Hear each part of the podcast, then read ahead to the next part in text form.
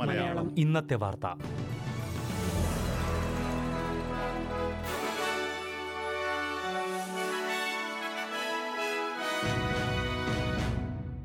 നമസ്കാരം. S B S Malayalam ഇന്നത്തെ വാർത്തയിലേക്ക് സ്വാഗതം. ഇന്ന് രണ്ടായിരത്തി ഇരുപത്തിയൊന്ന് ഓഗസ്റ്റ് ഇരുപത്തിനാല് ചൊവ്വാഴ്ച വാർത്ത വായിക്കുന്നത് ഡെലിസ് പോൾ. ന്യൂ സൌത്ത് വെയിൽസിൽ രണ്ട് ഡോസ് വാക്സിനേഷൻ സ്വീകരിക്കുന്നവർക്ക് ഇളവുകൾ ബാധകമാക്കുമെന്ന് ന്യൂ സൌത്ത് വെയിൽസ് സർക്കാർ.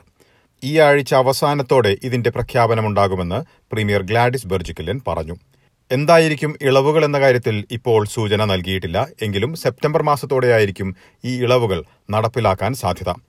ന്യൂ സൌത്ത് വെയിൽസിൽ ആറ് മില്യൺ ആദ്യ ഡോസ് വാക്സിൻ നൽകിക്കഴിഞ്ഞതായി പ്രീമിയർ ഗ്ലാഡിസ് ബെർജിക്കിലിൻ പറഞ്ഞു.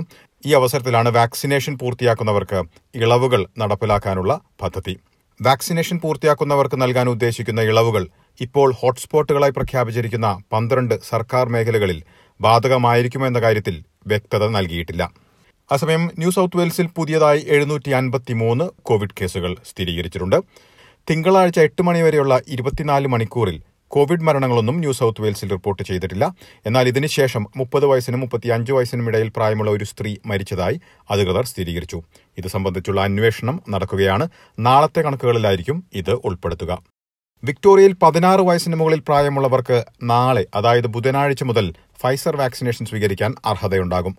ഇതോടെ പതിനാറിനും അൻപത്തിയൊൻപതിനും ഇടയ്ക്ക് പ്രായമുള്ളവർക്ക് ഫൈസർ വാക്സിനേഷന് അർഹതയുണ്ടാകും. പതിനെട്ടിനും അൻപത്തിയൊൻപതിനും ഇടയ്ക്ക് പ്രായമുള്ളവർക്ക് ഫൈസറോ അല്ലെങ്കിൽ ആസ്ട്രാസെനിക്കയോ സ്വീകരിക്കാൻ കഴിയും.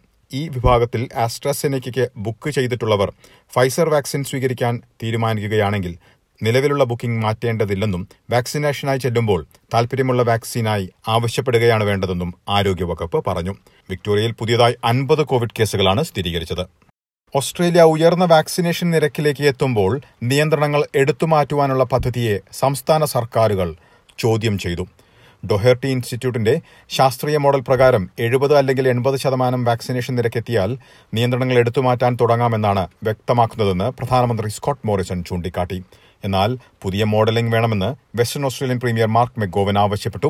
ന്യൂ സൌത്ത് വെയിൽസിലെ കോവിഡ് കണക്കുകൾ ചൂണ്ടിക്കാട്ടിയാണ് ഇക്കാര്യം ആവശ്യപ്പെട്ടത്.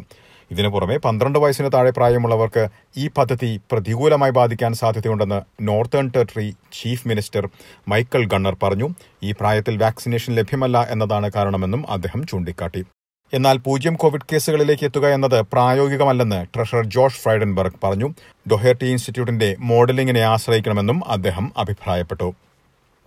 എ സി ടിയിൽ മുപ്പത് കോവിഡ് കേസുകൾ സ്ഥിരീകരിച്ചു. ടെറിട്ടറിയിൽ റെക്കോർഡ് ചെയ്യുന്ന ഏറ്റവും ഉയർന്ന രോഗബാധാ നിരക്കാണിത്. ഇതിൽ ഇരുപത്തിയഞ്ച് പേർ നിലവിലെ കേസുകളുമായി ബന്ധമുള്ളതാണ്.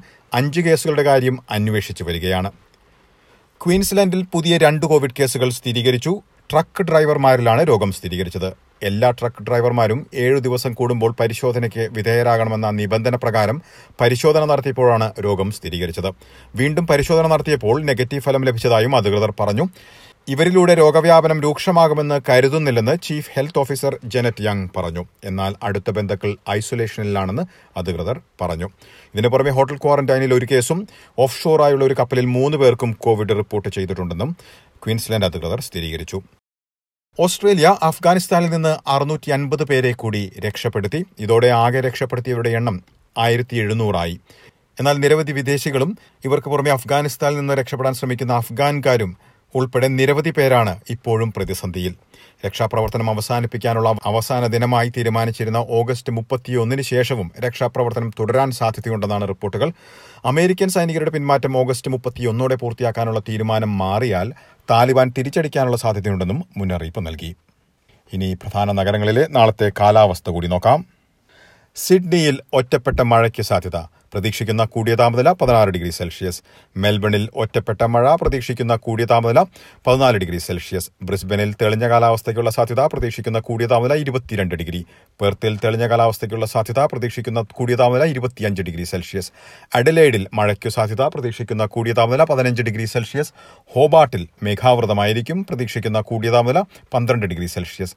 കാൻബറയിൽ മേഘാവൃതം പ്രതീക്ഷിക്കുന്ന കൂടിയ താപനില പതിമൂന്ന് ഡിഗ്രി സെൽഷ്യസ്. ഡാർവിനയിൽ തെളിഞ്ഞ കാലാവസ്ഥയ്ക്കുള്ള സാധ്യത പ്രതീക്ഷിക്കുന്ന കൂടിയ താപനില മുപ്പത്തിനാല് ഡിഗ്രി സെൽഷ്യസ്. ഇതോടെ ഇന്നത്തെ വാർത്താ ബുള്ളറ്റിൻ ഇവിടെ പൂർണമാകുന്നു. ഇനി നാളെ വൈകിട്ട് ആറ് മണിക്കാണ് എസ് ബി എസ് മലയാളം വാർത്താ ബുള്ളറ്റിനുമായി തിരിച്ചെത്തുക. ഇന്ന് വാർത്ത വായിച്ചത് Delys Paul SBS SBS SBS SBS SBS SBS Malayalam. ഇന്നത്തെ വാർത്ത.